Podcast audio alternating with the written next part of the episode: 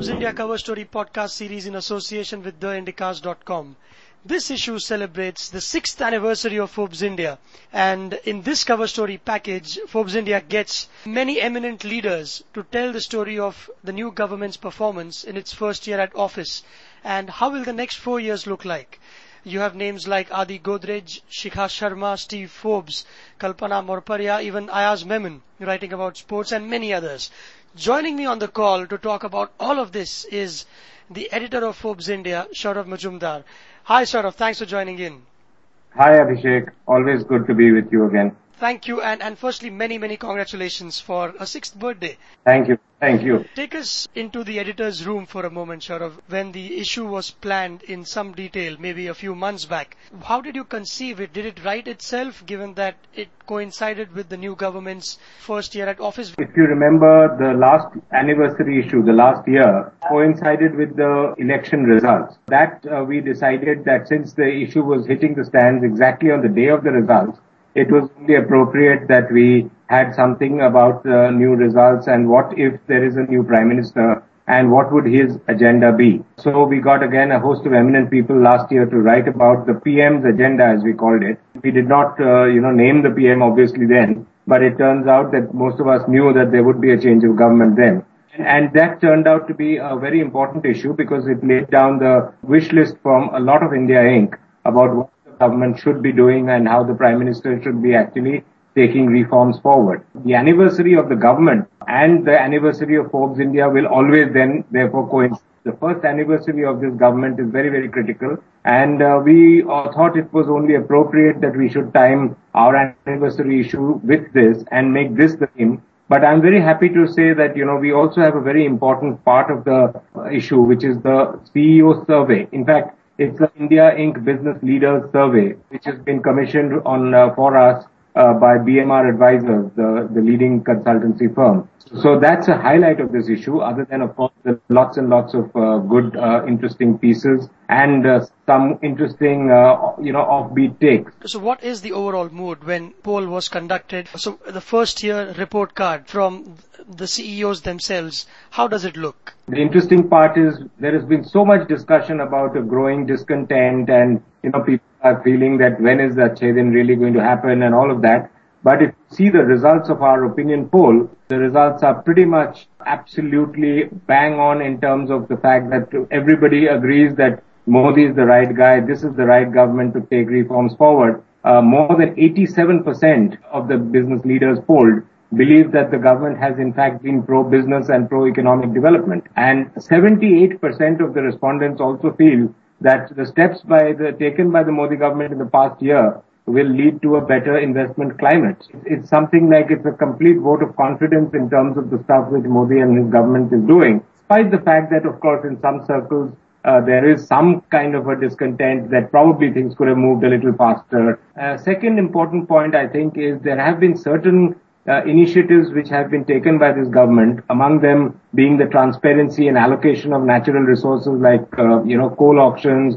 Then there is spectrum auctions, which got a lot of uh, positive uh, feedback from everybody. And of course, there has been some luck in terms of the oil prices coming down and all that. But the direct transfer of subsidies, for instance, the Jan Dhan Yojana is another important initiative. So if you talk to the, uh, the leading uh, lights of business, they will tell you that it's it's not really very often that you see a government taking so many important first steps in the first year itself.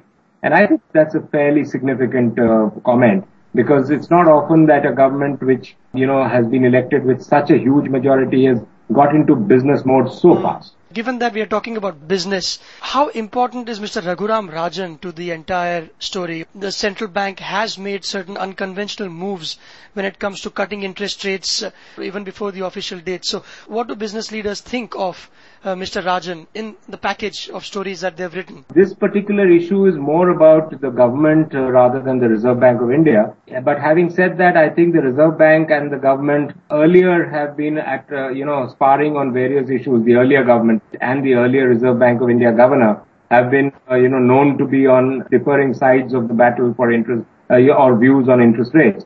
But uh, I must say that uh, Raghuram Rajan and uh, uh Mr. Arun Jaitley have broadly reached some kind of a consensus on rates as well as you know, on the direction monetary policy should be heading towards. On the rates, I think the governor and, the, and of the Reserve Bank is very data driven. I think, I think it's very clear that, uh, you know, there is a, this was the right time to cut rates or try to push growth by making it an easier interest rate regime. Right, and this time they've made it official by having uh, inflationary targets and they've tweaked the act to have the Reserve Bank of India meet the targets. If they don't, they have to answer back to the government and that was Mr. Rajan's goal. Yes, so I think inflation targeting is the critical aspect here and the government and the ministry, uh, and the government and the Reserve Bank have uh, clearly agreed on this. Uh, another thing I would like to say is that, you know, this poll, which I was talking about, the survey, also um, uh, highlights the performances of some certain ministries and uh, the results are very, very interesting because the business leaders actually rate them on an average scale of five, and a rating of five is being the maximum, of course. So, so um, the Power Ministry, for instance, gets a very high rating of 3.38, and the Finance Ministry gets 3.26, and so on. I think broadly speaking, uh, the one-year report card, have, as evidenced by the poll, has not been a bad one. So I think the government should take uh, quite a lot of heart from it despite all the criticism, uh, you know, seems to be coming up here and there. Right, and, and talking about uh, critiques, I, I read Mr. Anupam Mittal's essay, who's the CEO of the group that owns Shaadi.com, Makaan.com, etc. He talks about the gap in what Mr. Modi has promised and what he's delivered, and that we've also moved back in a few areas like the beef ban or the ban on the documentary of India's daughter uh, and a couple of other social issues. So it's it's not just about business, and the, the report card does talk about where he can take tough stances as well.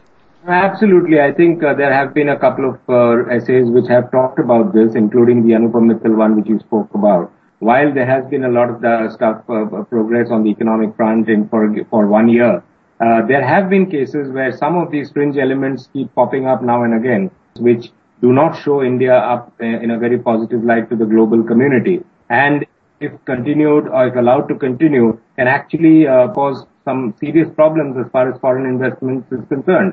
So if there is a fear that, uh, you know, the political reality of this country is not as stable as it's hoped to be, then investments will obviously not come. So in a sense, it's all related. One of the interesting stats that I read uh, in one of the stories was that tourism it says that India attracts roughly about 7 million tourists, whereas as compared to Thailand attracts 26 million, China 57 million. Not just foreign money, but if you have to have tourists, foreign people come to India, a lot, lot needs to be done there too. There has been some understanding that there are some soft advantages, the low-hanging fruit which can be taken advantage of.